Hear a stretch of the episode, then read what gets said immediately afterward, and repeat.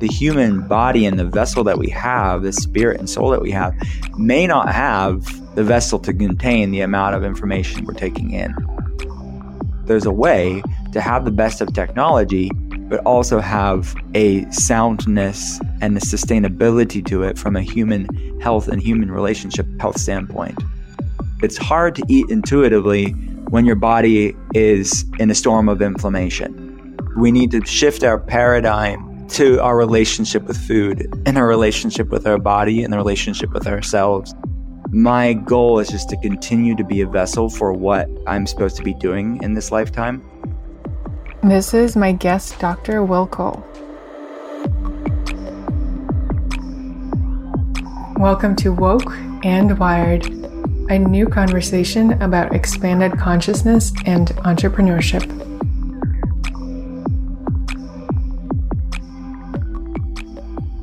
Welcome back to the Woke and Wired podcast. I'm your host, Ksenia Avdulova. And as you may have noticed on Instagram, I've changed around some names. And now the Woke and Wired podcast handle will be just Woke and Wired. It's a place for all things expanded consciousness and entrepreneurship, including online programs and other tools that I will be offering very soon. And my personal handle is now my name, Ksenia.avdulova. Still trying to see if I can buy something like This is Ksenia from a teenager in Russia. We'll see. Did you know you could do that? You can actually reach out to people on Instagram, DM them, the ones who have your handle, and offer them to buy it from them. I know a lot of people who this has worked for. I'm still working on it, so stay tuned. But for now, it's just my name. The reason I'm sharing it is because I love when you take screenshots of the episodes you're listening to, or maybe screenshot of yourself listening to it, or something that's in front of you or outside your window, and share your takeaways and share how you are going to take action because it's one thing to be inspired and educated and motivated, but it's a whole other thing to take action on it. And I really strongly believe that taking action on those intuitive hits is what strengthens our connection with that divine guidance that's always there leading us in our lives, in our businesses, on our spiritual paths. Today, my guest is a return guest. It's Dr. Will Cole, who was previously on and Wired earlier this year, and the episode was a big hit. We talked about his book, Ketotarian. We talked about the concept of you can't heal a body you hate. This is something I ended up sharing as a quote several times on the Breakfast Criminals account, and it seems to have resonated with so many of you. We also talked about staying in your own lane and being so aligned in your work that you don't get distracted by what others are doing. So, if any of this speaks to you, definitely go back to episode 36 with Dr. Will Cole. It's a really, really good one. Definitely one of my favorites. So, who is Dr. Will Cole? He's a leading functional medicine expert who consults people around the world. He specializes in clinically investigating underlying factors of chronic disease and customizing health programs for thyroid issues, autoimmune conditions, hormonal dysfunctions, digestive disorders, and brain problems. Dr. Cole has been named one of the top 50 functional medicine and integrative doctors in the nation, and he's a health expert for Mind Body Green. I met him at the Mind Body Green Revitalize Summit and Goop as well.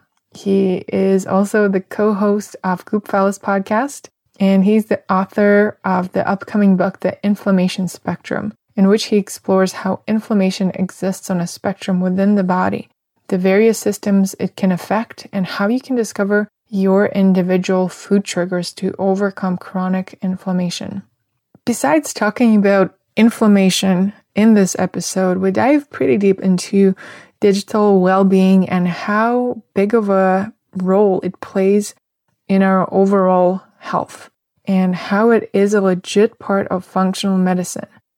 We also talk about intuitive eating, the different projects and products that Dr. Will is working on. And we also talk about bio individuality and how not all health foods are healthy for everyone. One of the recipes that we demystify is actually bulletproof coffee, which I'm a huge fan of. So if you're curious, definitely keep listening to the end. That's when we get into that. Before I invite Dr. Will Cole on, I wanted to share with you something that recently changed my life. If you've been listening to this podcast long enough, and if you follow me on my Breakfast Criminals account, you know that I love biohacking. I love finding routines and products that help you feel more optimized, like you, but stronger and more clear and focused. And ever since we moved into the tiny cabin, I have been upgrading my life and my office more than ever. Okay, so a few months ago, I was at the house of Suzy Batiz, who was a guest on this show. She's a founder of Poo-Pourri and she's on the Forbes list of America's richest self made women. And at her house, I discovered this fun looking chair that is bouncy. So it bounces forward, it bounces to the side, it bounces back and up and down. And it really piqued my curiosity. I was like, well, if a person that is this successful and this conscious and this mindful is using this chair, there must be something to it. So I found out the name of the chair. I did a ton of research. And alongside doing the research, I also realized that there is a ton of research showing the link between long periods of sitting and health issues. And yeah, the exercise can prevent health issues, but it doesn't reverse harmful effects of too much sitting. So I thought about it, I thought about it, I did more research, and then I pulled the trigger and I bought the Swopper chair. And I gotta tell you, it really changed everything for me because I sit quite long times editing videos, recording podcasts, editing podcasts, creating content, editing photos, and my body tends to get quite stiff. And even if I set alarms to get up, which I forget to do most of the time, and even though I start my day with mindful movement, usually at least five to 10 minutes of yoga or another exercise, my body would still get really stiff. And after about two weeks of sitting on the bouncy Swopper chair, I swear my core felt stronger and tighter and more fit. And at the end of the day, I didn't feel drained anymore. I actually felt energized since then, I feel like I've been telling everyone about Swopper and the magic of having a bouncing ergonomic chair. And I reached out to Swopper and I said, Hey guys, I absolutely love what you do. Let's figure out a way to work together.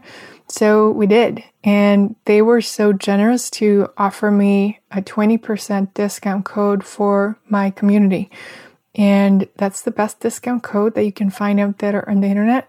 And it applies to any of the products they have. I also ended up getting the 3D chair, which is the one with the lumbar support, the chair with the back that they have. And I usually switch to that one in the afternoon or when I just have very long periods of sitting to edit a YouTube video or do something like that. But if you want to start somewhere, I highly recommend getting the regular Swopper chair and experience the magic of it for yourself. Health disclaimer I'm not a doctor. These are the things I learned from the Swopper team and their website. Sitting on the Swopper chair might improve your posture, relieve back pain, and improve lymphatic flow, which is the same reason why rebounders are so good. And I have one. And Tony Robbins actually uses one when he does the marathons of leading those big events that he does to keep his whole body oxygenated and nourished. So, if you're called to add more movement to your life without quitting your job and making other crazy changes, then I highly recommend you check out the Swopper chair. Go to swopperusa.com and when you purchase your chair, use the code Breakfast Criminals to get a very generous 20% off. And tag me with the chair that you get. I'd love to see you on it and repost all the stories. And if you actually want to see what it looks like in my home, head over to the Breakfast Criminals Instagram account because I just posted it last night. Okay, so if you're ready to biohack your workday and also burn 500 extra calories a day while you sit, and hey, I'm not into calorie counting, I'm not into diets, to me, just symbolizes an output of energy that otherwise would not be there. And if you're ready to just feel stronger and leaner and less stiff at the end of your workday, then go to swopperusa.com, use code BreakfastCriminals Get your 20% off and get bouncing. Here's Dr. Will Cole.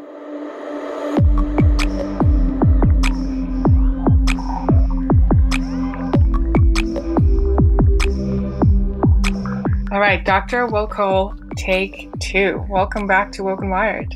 Oh my goodness. I'm so excited about this. I told you last time, and I mean it, and I'll say it again. One of the best conversations on a podcast I've ever had was my first interview on your show. Well, not to set the bar too high, we'll just let this flow. Yeah. So I'm noticing there's a new thing on your Instagram bio. There's a couple new things actually, but the first one that I want to bring up is the Goop Fellas podcast. Yeah, I know. Yeah. So it's Goop Fellas for people that don't know about it, but it is a, a podcast that I do with Seamus Mullen, a, a friend of mine. He's a world class chef, and Goop is the wellness brand. I'm sure most of your listeners know this already, but it's a very big wellness brand that Gwyneth Paltrow started uh, years ago. And the main Goop podcast is hosted by Gwyneth Paltrow and Elise Loehnen, who's the chief content officer at Goop. Uh, so they came to Seamus and I and said, Hey, what do you guys think of this concept of giving a guy's perspective life transformation and kind of bringing guys into the goop world to let them know, hey, this is stuff that applies to guys, that appeals to guys, and really should not be gender specific, anyways. When you're talking about elevating your life and bettering your life. So we're talking about life transformations and addiction and anxiety and you know mental health issues and wellness and health and a lot of cool experts, like experts in their field. We are just really focusing on experts coming up, but we've also had actors and musicians and really cool people telling their story about their life transformation. The goal is for the listener of the podcast to get tools to empower them in their own life transformation. That's so cool. And I totally agree with you. I feel like a lot of the times you go to a wellness event, a wellness conference, a workout, and it's usually 90% women at yeah. those events. So I really appreciate what you guys are doing by bringing in the men into the conversation. So aside from that, how's podcasting? It's funny that my day job is consulting patients. Uh, we see patients around the world online, and that's my jam. Like, I love it. I live and breathe functional medicine and consulting patients. So, this is definitely outside of my comfort zone. It's been expanding for me, which is good. But I co hosted a a smaller podcast for about two years, but it was about functional medicine stuff. It was called Keto Talk. We're taking a little bit of a break right now. Jimmy Moore, my co-host, is taking a sabbatical right now. So it allowed me to, in addition to seeing my patients and writing the book and everything, to really focus on Goop Fellas and go outside of my comfort zone in a major way because it's not talking about health eh, all the time. It's not talking about functional medicine all the time, even though we do touch upon it. It's about other stuff. But I'll tell you what, me consulting patients really has helped me to talk on the podcast because I have to hold a pace. I have to hold space for people, but I also have to hold pace because we have a specific time amount and holding the rhythm of the conversation. All that stuff is stuff that I've just learned intuitively over my years of consulting patients online. So it's cool that I could bring that to Goop Fellas but at the same time, it is outside of my comfort zone, which really brings about a really great conversation, I think, in each episode because it is just real and raw and kind of people Uh, sharing stuff that oftentimes on the episode and even myself we've never shared before in a public space so it's really cool to to have be a part of that experience and you know, what I'm curious about, and I'm sure listeners have had experience with something similar, is there's always this idea whether should I start my own thing from scratch and do everything myself, maybe with my team on my own, or should I partner up with an existing brand or with someone else and do it together? I'm curious, in your experience, how has it been working with an existing brand, with an existing platform, with another person in it? because from what I imagine, it takes much more listening, diplomacy, and working together than just recording from your own closet and uploading things from there. Yeah, that's a good point. Really great question. See, the bar is already met. I mean, that's a great question. I would say this I love because my day job's not podcasting and my day job is like patients and I'm immersed in that, it's really nice to have a team that can put the time in as far as editing is concerned and dealing with all the back end stuff that I don't have time for. And I don't want to spend my time doing that. I want to consult patients and, and I love the conversation itself. I don't want to be into the mud and mire of dealing with the logistical stuff. So it's really nice in many ways because they can handle the scheduling of the guests. They can deal with all the editing stuff. I just need to read an amazing book from the guests and do a little bit of research about them and just have a awesome conversation with somebody and then go back to seeing patients. So I like the I like that standpoint. It's just easier in many ways. And I like the collaborative nature of it. I think it's a lot of fun to sit down with Seamus, my co-host and friend, and talk about how we want the show to go and what we want to cover with each guest. So I like that. But it definitely is a balancing act. It's, you know, with a certain amount, you know, we're not Joe Rogan. We don't have like a five hour interview. we have a limited time. So it does take a bit of balancing, but it's good. And Seamus and I have found our rhythm with the show, being friends, you know, off the podcast as well. I think it helped itself. And going back to me consulting patients, it does help me kind of feel the space of the room. And even if I'm not there, like most of the time I'm with the guests, but sometimes like I'm patching in or Seamus is patching in because he's in LA most of the time. I'm in Pittsburgh most of the time, or I'm in New York or going to LA and we're all in all not always in the same city together. And then we're also not always in the same city with the guest. So that takes a bit of space holding too and finding that rhythm and frequency when it's not right in front of you. But I'm used to that too because most of my patients are online. So a lot of this stuff has lent itself to not being as difficult as I thought it would be. But I like the collaboration component of it. I think that a uh, Goop is an amazing Goop of people. Like I love them. They're just amazing. Elise is fantastic. Gwen is amazing. And Kiki and Justine, like all the, the team around the podcast are really sweet people. So it's fun to work with them. Yeah. I remember I actually got to run into you at the in Goop health event earlier this year. And that was my first group event. And I got so much from it from just personal knowledge that I can apply to my business as well, to connections, industry connections that just came naturally by me sitting next to other people and running into friends old and new. It was just such a special gathering. And I also loved that the Goop platform really takes risks in the conversations they cover from psychedelics and ketamine treatments to mental health and things that a lot of traditional media I think would be very wary about bringing up. I totally agree with you. Uh, they're very smart on content and it's so easy for people on the outside to judge or to like say snarky things when you see it in the blogosphere or on TV or on other podcasts. I don't, I feel like if people really looked at the content and read it beyond the sensational stuff that people like to pick up, like the jade egg joke that uh, it's just, it's just tired now. But basically there's so much good stuff in wellness and they're having the top of whatever space they're talking about. They're having some top thought leaders in that space talking about this. So we're talking about microdosing and ketamine and psychedelics or they're talking about some new wave therapy of some sort or different advancements in healthcare or just relationship stuff like the best therapists out there. So, I mean, like you said, go to one of those events and listen to the content and it's really thoughtful stuff. And there is so much great collaborative energy there too, where you can meet people and expand your influence in a positive way. What about digital wellness? Is that something you guys plan talking about on your podcast? You mean as far as like relationship with technology? Yeah, mental health around it, creating boundaries. Oh, absolutely. That's a great topic. If we touched upon it on air or not, I know we have talked about it off air. I might have to think about each interview and what made the cut or not. But absolutely, if we haven't talked about it yet, we will talk about it fully over the coming months with the different experts we have coming up on Goopfellas.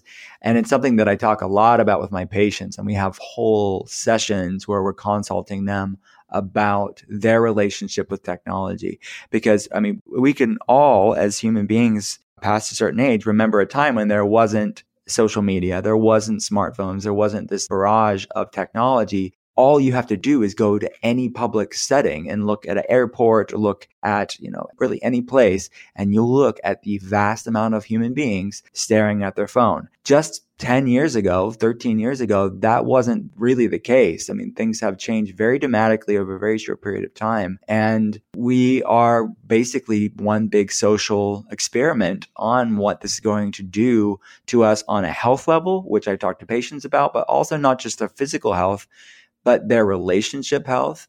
And obviously, I'm lumping mental health with physical health because you can't separate the two. Mental health is physical health, mind body connection there, but the physiology impacts neurochemistry, mental health, but vice versa too. Mental emo- emotions and thoughts impact physiology. It's bidirectional.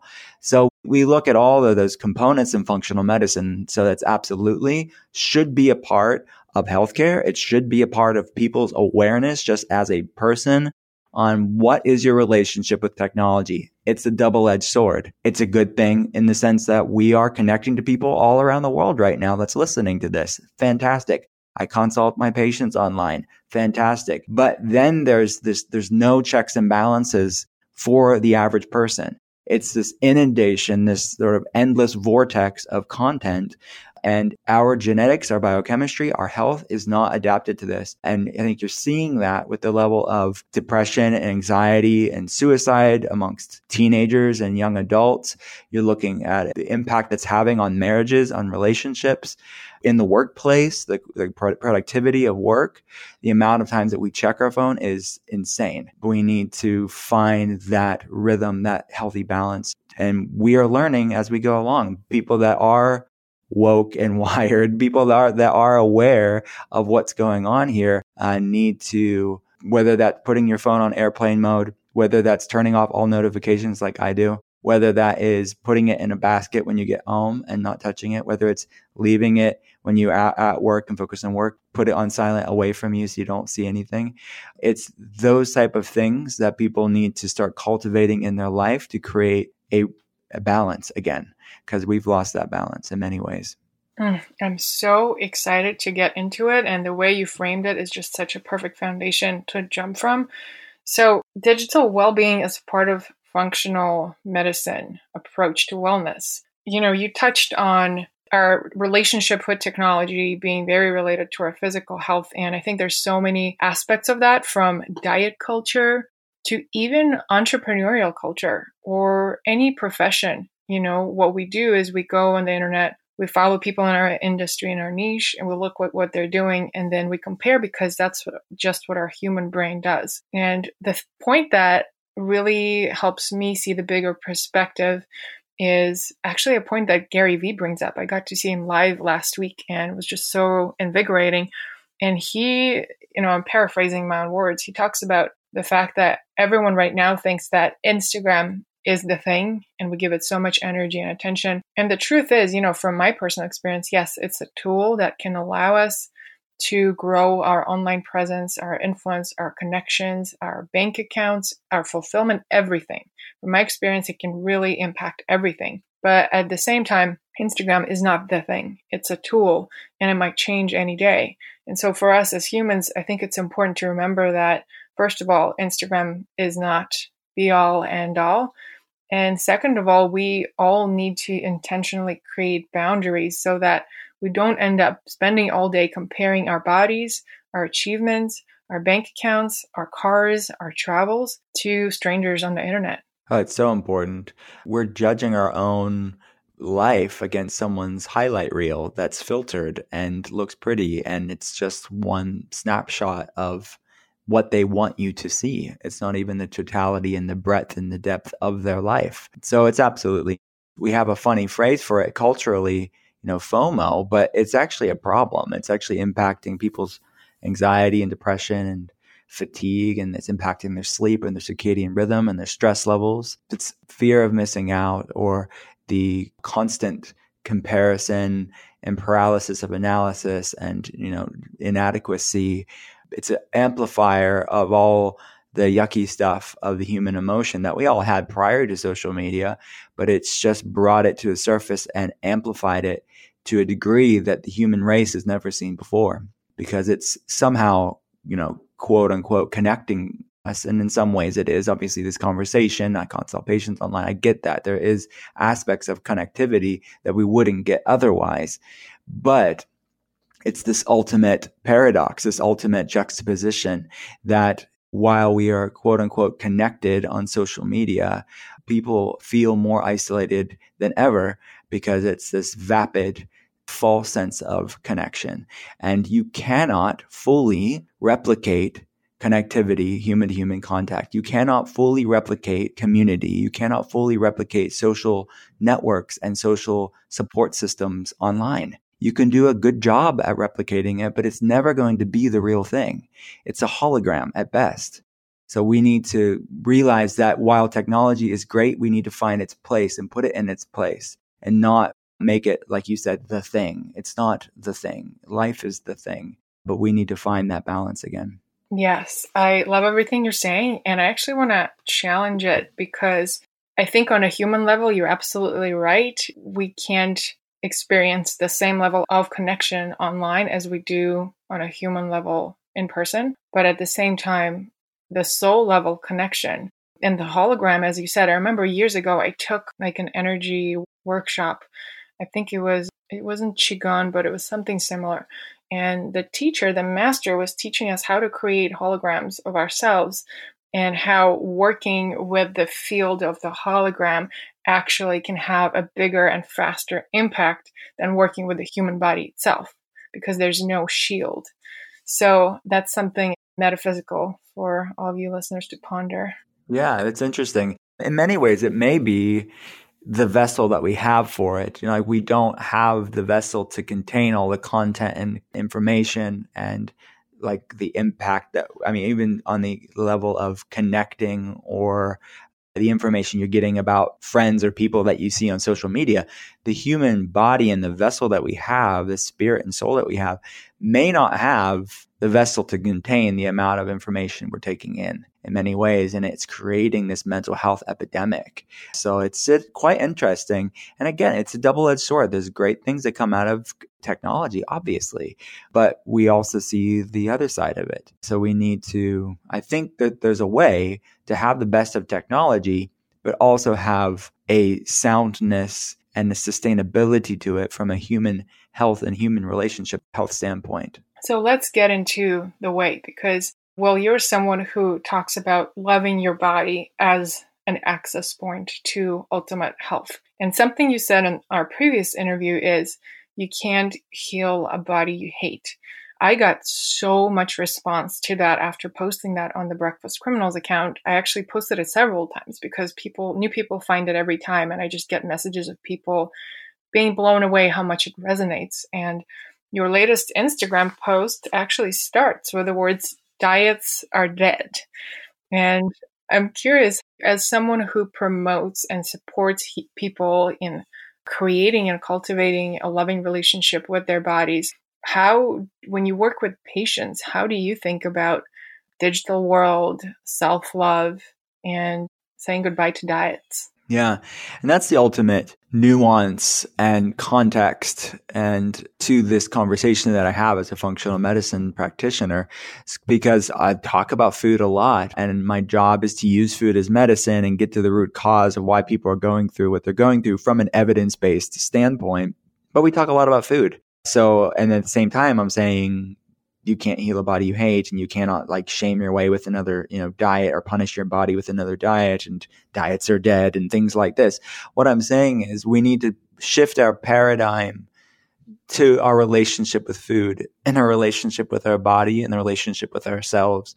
And we i think are suffering as a culture from significant you know food fatigue like dieting disillusionment that what's up and what's down, what the heck should I be eating? And we have a, a and that's that directly, they're both rising at the same time.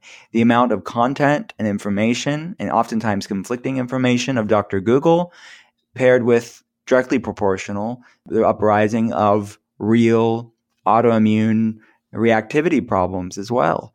And that can be a perfect storm because you have a lot of people that are struggling with inflammatory issues and that are looking for answers because they've tried all the things that conventional medicine has for it. They've tried the meds, they've tried this and tried that, and they're still struggling and they're having food reactivities. They're having problems with food, even healthy foods are causing the problem. So that phenomenon is going on in our culture. And at the same time, you have this growing, expansive vortex of conflicting information that is the internet and social media. So that's creating a problem. That's creating orthorexia to a level that we've never seen before, in my opinion. That's disordered eating and shame and stress and anxiety about healthy eating. And it's creating other disordered eatings and it's creating, again, the other mental health issues we talked about, anxiety, depression, and it's stressing us out and amplifying all the real physiological healthy things that health problems that are going on. So it is a phenomenon that I see a lot at consulting patients is that they are disillusioned. They are, it's creating this very negative relationship and stress response that they're having with technology because it is triggering them in a major way because it's just too much information and they don't know what to do. So it's my job to sort of let's untangle this and finding out what your body loves, what your body hates. Use food as medicine, but let's let's find out how to nourish your body instead of like punishing your body with a diet. Let's love your body enough to feed it good things and using self-care as a form of self-respect and also to create stability in the body, both physiologically, like lowering inflammation, creating hormone balance, helping uh, the gut balance. And that allows clarity for intuition to be more clearly heard so people can then eat intuitively once again. But it's hard to eat intuitively when your body is in a storm of inflammation. It's hard to eat intuitively because you don't, is it intuition or is it hangriness? Is it intuition or is it hormone imbalance? Is it, you know, the blood sugar fluctuations or, you know, volatility roller coaster that people have? I want people to get to the place of intuition uh, and you have to first do that to create physiological clarity so they can have that intuition shine more brightly. And that's what my whole book, my second book, uh, The Inflammation Spectrum, is about. It's finding out what your body loves, what your body hates, and getting to the place where you can have food peace and have food freedom to not have all this sort of confusion, both on a physiological level and an informational level online. So much there. I totally hear what you're saying there's so much information and oftentimes you know the thing that struck me out of everything you just said is sometimes we can harm ourselves by eating foods that we think are healthy. Can you speak more to that? Is it because you know the optimal diet is different for everyone and that's why you bring it all back to intuition?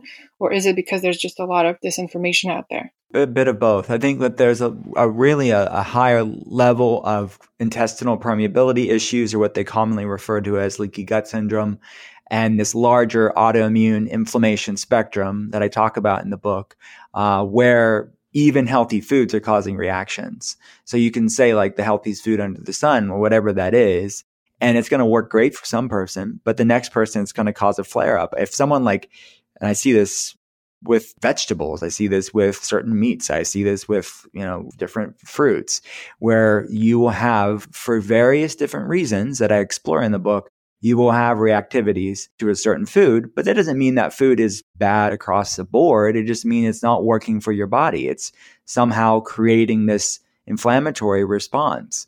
And a lot of it is gut centric inflammation, meaning it's due to some inflammatory intestinal permeability or some dysbiosis or something going on in the gut that's causing that upregulation or increase of inflammation.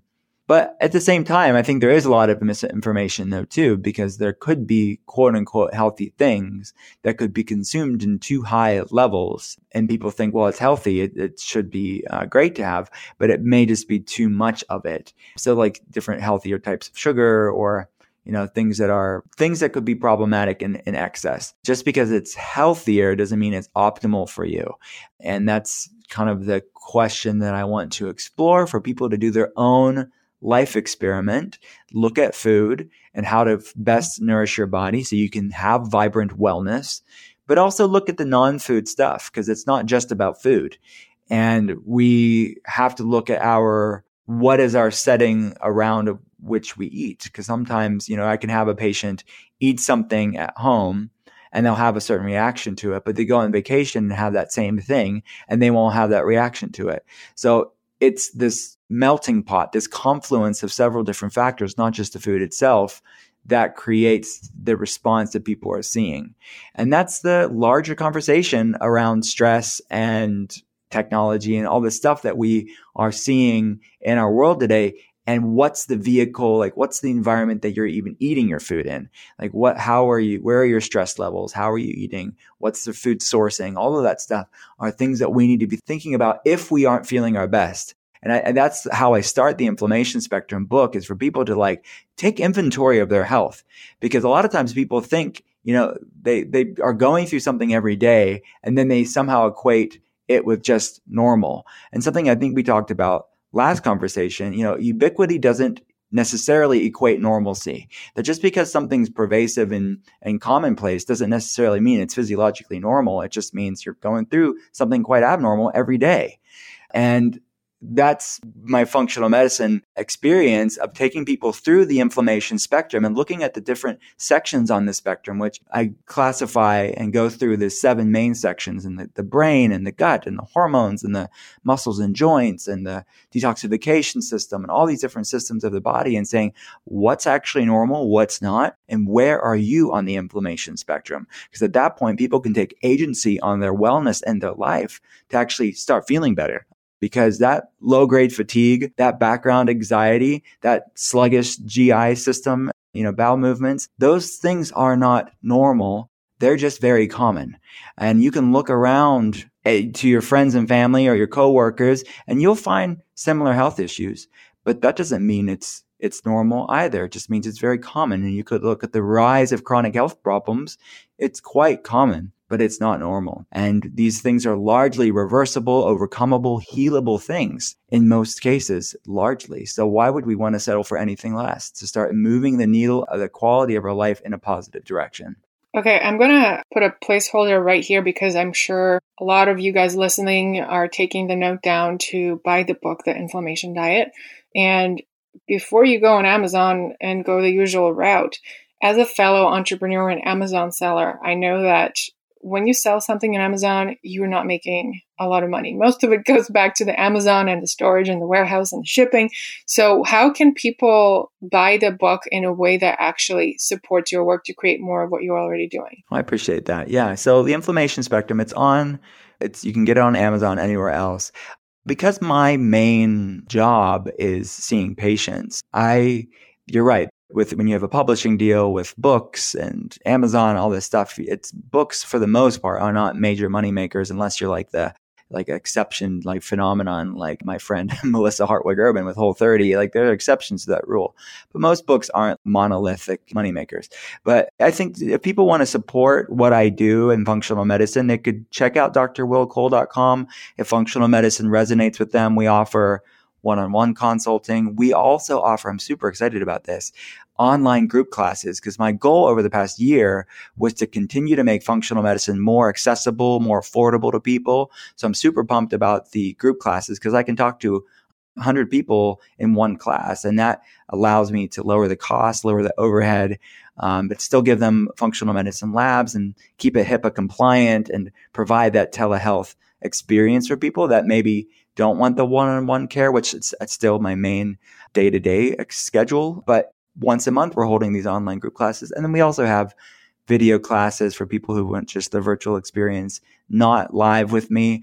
And they also can, we have other you know, products like different natural medicine supplement protocols on the website. And I'm super pumped about this new product line that we're, it's called Calm Yourself. And it's a blend of different herbs and micronutrients that we talk about in the inflammation spectrum. So the goal is to calm stress, create mental relaxation, and also to lower inflammation levels. So I'm super excited about that. And those are mine. And that's all at drwillcole.com. What's in Calm Yourself? Is it turmeric or no? Yeah, it's a blend of turmeric, some natural medicines to upregulate liver detoxification pathways like uh, N-acetylcysteine and glutathione cofactors, and adaptogens, which I think we talked about adaptogens last time, but it's blends of adaptogens to help with the brain adrenal stress response. So yeah, it's it's calming stress and calming inflammation. That's the main. It's three bottles in a box. The box is really pretty, which which is not important, but but I'm a sucker for like aesthetics, so it looks nice and it will really work because it's all peer reviewed, research based natural medicines, top of the line quality stuff. You're just unstoppable. Well, don't talk to you in like a few months and you have a new product line, a new book, all these online classes. Oh man, I just, it's I love this stuff. I like I've been into wellness when I was a little kid in like the 80s in rural Pennsylvania. So I it's just always been in my bones, so to speak, as far as me being into this way of life. And it's expanded, it's evolved, it's changed. Obviously, it's a career now. It's not just something that I grew up with. But it's really cool to see it come to fruition. And, and my own personal belief is where God has taken me in this space. And my goal is just to continue to be a vessel for what I'm supposed to be doing in this lifetime. So, yeah, it's really cool. I appreciate you saying that. I have an amazing team around me too. It's not just me, but yeah, we love what we do. So, how did the wellness experience look like back then when you were a kid in rural Pennsylvania? Oh boy. Yeah, so that was like before the wellness industry now. It's so like glossy, right? Where I'm, I'm when you look at the amazing outlets today like Goop and uh, other comparables. And the wellness world was not like that. It was definitely not as glossy. It was crunchier in many ways. And it was, and it's funny because I, outside of Pittsburgh, where I'm based today is I I live not too far, like maybe 40 minutes um, from where I'm at today is where I grew up, and it was farm country, and it was you know it definitely was not the mecca. It's not Abbot Kinney. It's not Soho. It was, and it's still not today. And but yet I grew up like going to the local co-op and getting the sprouted you know cereals, the organic produce, the pasture raised eggs, the raw dairy, all the stuff that we did, and like strange adaptogenic tonics and like these weird mineral elixirs that my parents would buy. Yeah, so it was a cool experience. And I didn't really realize that wasn't, you know, common until like you start growing up and you realize, well, like this is not, that's not in everybody's home. and, you know, it's definitely, as a parent today, I, I, like I have like an understanding I think for my kids like and it's way more advanced and progressed now than it was in the 80s and 90s. It's definitely even today very kids can be mean. They like tease, but I I bring to my kids attention that this is like not something to be shamed about. The fact that you're choosing for yourself to eat whole real foods. And my kids aren't perfect. I'm not saying that they eat immaculately all the time, but they normally have better versions of it over the conventional versions. And that's in our culture where there's such a massive food industry and most kids eat the same way. It is my kids are used to just navigating menus and they know what to get and what not to get and they've owned it for themselves, but it's all it coming from a place like from as far as my wife and I from a place of grace and a place of lightness and a place of not judging other people. It's just, this is about you for my son or you for my daughter and saying, how can you love your body enough to feed it good things? And that doesn't mean you can't have fun with food and doesn't mean you have to eat like a rabbit all the time. You can enjoy really decadent, yummy food and use food as delicious medicine. But when you look at the food industry that we have today, like it was bad when we, I was growing up, it's really bad now. And it is interesting. But going back to the, your original question, like it was cool, but it's definitely informed the foundation of I think where I'm at today and like how I see the world. And the more I learned, the more I grew. And you know, as they say, when you know better, you do better. And I definitely didn't do things as optimally growing up, but the more I learned, the more I'm hopefully evolving and and shifting my ways. The more that I learn. When you know better, you do better. Isn't that Maya Angelou? Uh, on Oprah Winfrey. She talks about that. Yeah, I think that is Maya Angelou. All right. So as soon as you said something yummy and decadent, I thought of something specific. What did you think about? I probably yummy and decadent. What do I love? You know, I love the yummy and decadent, but also the first thing that comes to mind, I love this grain free. Uh, it's almond flour, blueberry, like cobbler that my wife makes.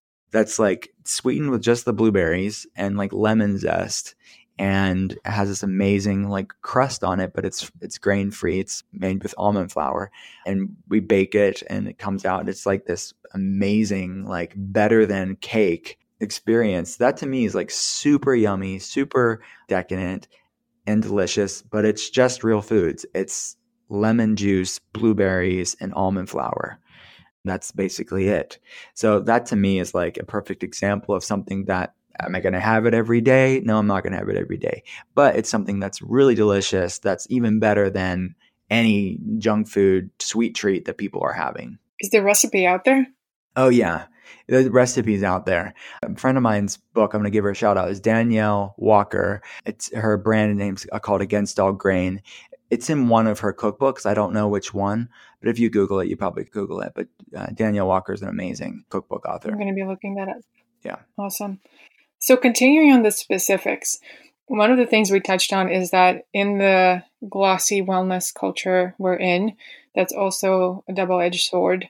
One is that it definitely makes wellness more accessible to more people, but at the same time, it confuses the hell out of us. So, what are some specific foods drinks, powders, trends you see that we should think twice about before overdoing it or including into our diet every day? That's a good question. So, I mean, you are amazing at this. Can I just say that? Like, again, you are so good at this. I would say I'm the master of this too, because every time someone asks me like, what's the best like health food out there? And I'm, and I say, well, this, but for some people, not everybody, if you do this, like I'm giving all the caveats to like why it may not be best for you, because that's the heart of what I do. If I hung my hat on one thing for everybody, it'd be proven wrong all day long. It's bio individuality and it's the heart of functional medicine and what I, I write about. So one thing that comes to mind here is the butter coffees. And I love Dave Asprey. Ooh. I love Bulletproof. Like I, he's a great guy and, and a great company and they're doing amazing things. But for some, and I would say it's better than what other what people are normally having for breakfast. Let me just say that too. But better doesn't always mean optimal for you. So there's some issues going on here with that I'm seeing here, phenomenon with this intermittent fasting in the morning, having the butter coffee in the morning. And it's good in a way because you're getting the caffeine, you're getting the healthy fats, it's fueling your brain. I'm obviously a fan of getting healthy fats into your diet. There's no secret about that. But the liquid fats and the largely saturated liquid fats, the ghee or the butter and the coconut oil, they can be problematic for some people in two different ways. And especially if someone's having it every day. Because this is maybe if you have it sporadically, I'm not talking about you. I'm talking about the person that's having it every day religiously because that's what they read in an article or that's what they heard in the wellness blogosphere. Hey, that used to be me. I take responsibility for sure. And I'm so curious to hear what's coming. and, you know, I have it too sometimes. I'm not demonizing it at all.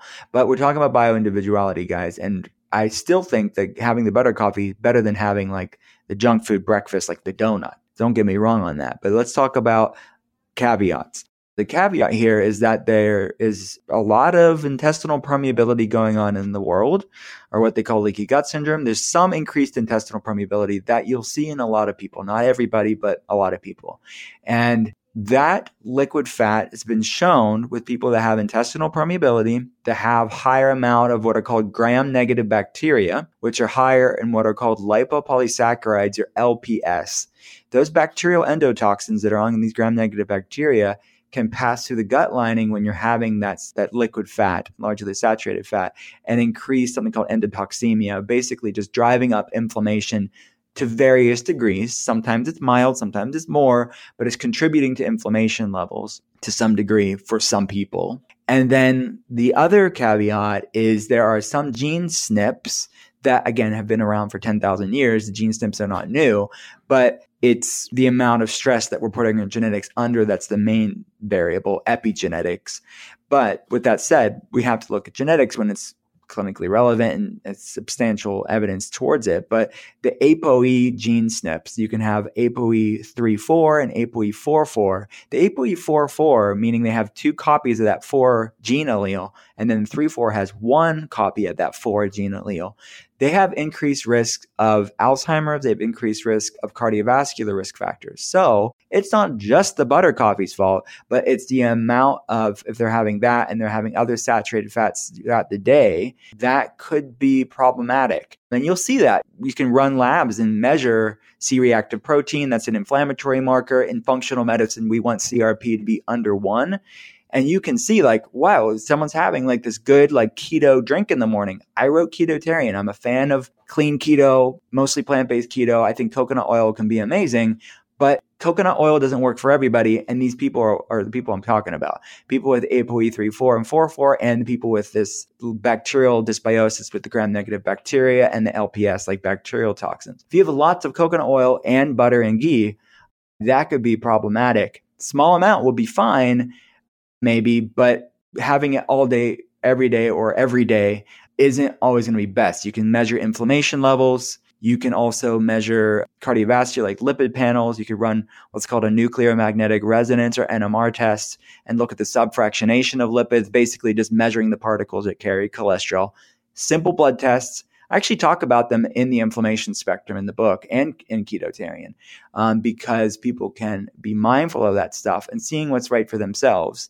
And these gene SNPs, like the ApoE, and there's another one called ApoA2, that more saturated fats is associated with increased weight gain. And obviously, genetics are very complex. I don't want to hang my hat on one gene SNP and say, well, that's the totality of their health. Definitely not the case. It's more complex than that. And body is a big, has a lot more depth than just one gene SNP. But I would say as a functional medicine practitioner, I have seen numbers like inflammation levels or cardiovascular risk factors come up if they're having too much of this quote unquote healthy thing that may not be right for themselves. So that's the bigger conversation that I'm having with my patients, but now in the inflammation spectrum of bio individuality. I love, you know, co- butter coffees and coconut oil coffees for people that it's good for them, but I think they should check in with themselves and see what's right for them. Here's my question. As a doctor, do you will think that people can intuitively identify whether it's good for them or does it require extensive lab testing? Sometimes it it it does take lab testing because when you're looking at high C-reactive protein, you're not always going to feel that. When it looks like like an NMR test, like the advanced lipid panel that we run for patients, you can't always see if you're in pattern B, which is the more like higher levels of the small dense LDL particles that you don't want. There's like little BB bullets that can be problematic for the body. We want these sort of fluffy cotton ball particles.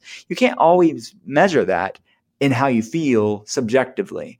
So I think that getting like a basic checkup from a functional medicine practitioner or a general practitioner or PCP that's just willing to run the labs, because all the labs that I mentioned are labs that you can have from your local doctor. You don't have to have someone like me run them. And they're low cost too, they're not expensive. But oftentimes you can also see symptoms too, like how's your digestion? How's your how's your like muscle tightness and soreness? How's your mental health? How's your energy levels long term? I think these can also be subjective check engine lights that something underneath the hood, proverbially speaking, is not as you know functioning at optimal capacity so powerful i'm so excited to dive into the book and i have so many questions and i have a feeling i'll find a lot of them in the book so i know i got to let you go to your patients and before i do I want to see if we can use the last couple of minutes to dive into whatever else is making you feel woke right now.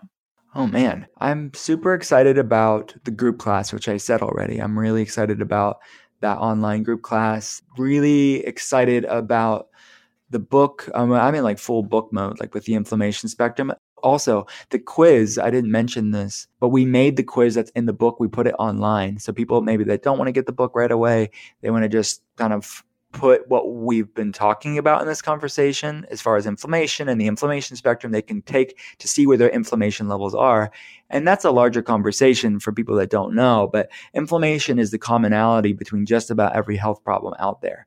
I mean from uh, autoimmune conditions to digestive problems to even mental health issues like anxiety and depression and fatigue and brain fog these the scientific literature suggests have inflammatory components, if not being full blown chronic inflammatory problems. So I want to really raise the awareness of the impact inflammation could have on our health and the, the far reaching different conditions that inflammation is associated with. Uh, and then, most importantly, like what to do about it and having this exploration of using food as medicine on a bio individual level, but also looking at these non food things and the impact that stress and poor sleep and you know physical activity too much or too little and finding that rhythm and finding that balance that works for your life. And i think you know so much of our universe operates at optimal frequency in when it's in balance. When you look at inflammation, inflammation is inherent, inherently bad. It's it's a part of our immune system. We need balanced inflammation levels. Our gut bacteria, like those gram-negative bacteria that I mentioned with the LPS, they're not inherently bad. We all have gram-negative bacteria. We just need balance. When you look at our hormones, it's we need balance. We are a microcosm of the universe and you look at our environment, the world needs balance. And what we're doing both on a macro and a micro level to break the Goldilocks principle in our bodies and in our on our planet is a problem. And that we are just you know on a every human being is like a just a microcosm of what's going on environmentally is that when you see climate change going on because of what we've done to pollute the earth that pollution's also happening on an individual level. And we have personal climate change in the form of inflammation going on here. So that's what's really invigorating me in a way that obviously as a functional medicine practitioner I've talked about for a long time, but I think immersing myself in the research of this book has reinvigorated me in a new way to really empower people in their own life that maybe won't ever consult with me, but can get a book in their hand or get a video class in their life to say, like, how can I start empowering my life to bring more balance into my life? Not just on a physical level, but this conversation around technology, this conversation around relationships, this conversation with physical activity? How can we find equilibrium again? And I think that's what has me woke lately. You're inspiring yourself to be activists of our own body's health because I, I really see it as a first step to having the energy and the clarity to be an activist for something bigger. And I think there's nothing selfish about it. So thank you for that reminder. Well, thank you.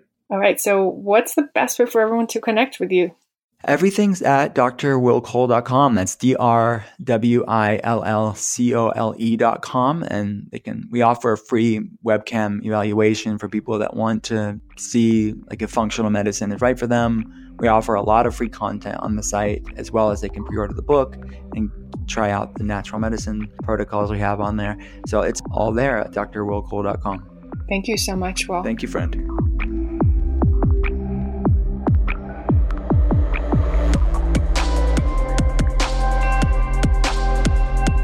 If you enjoyed the show, please leave a rating and a review on iTunes and share it with a friend who you think could benefit from the message. Find all the show notes and all the resources on wokeandwired.com and also join the Woke and Wired podcast listener Facebook group. It's a private group where you can connect with people who are like minded. And say hello on Instagram. Find me at Woke and Wired. Stay woke, stay wired, and take three deep breaths right now.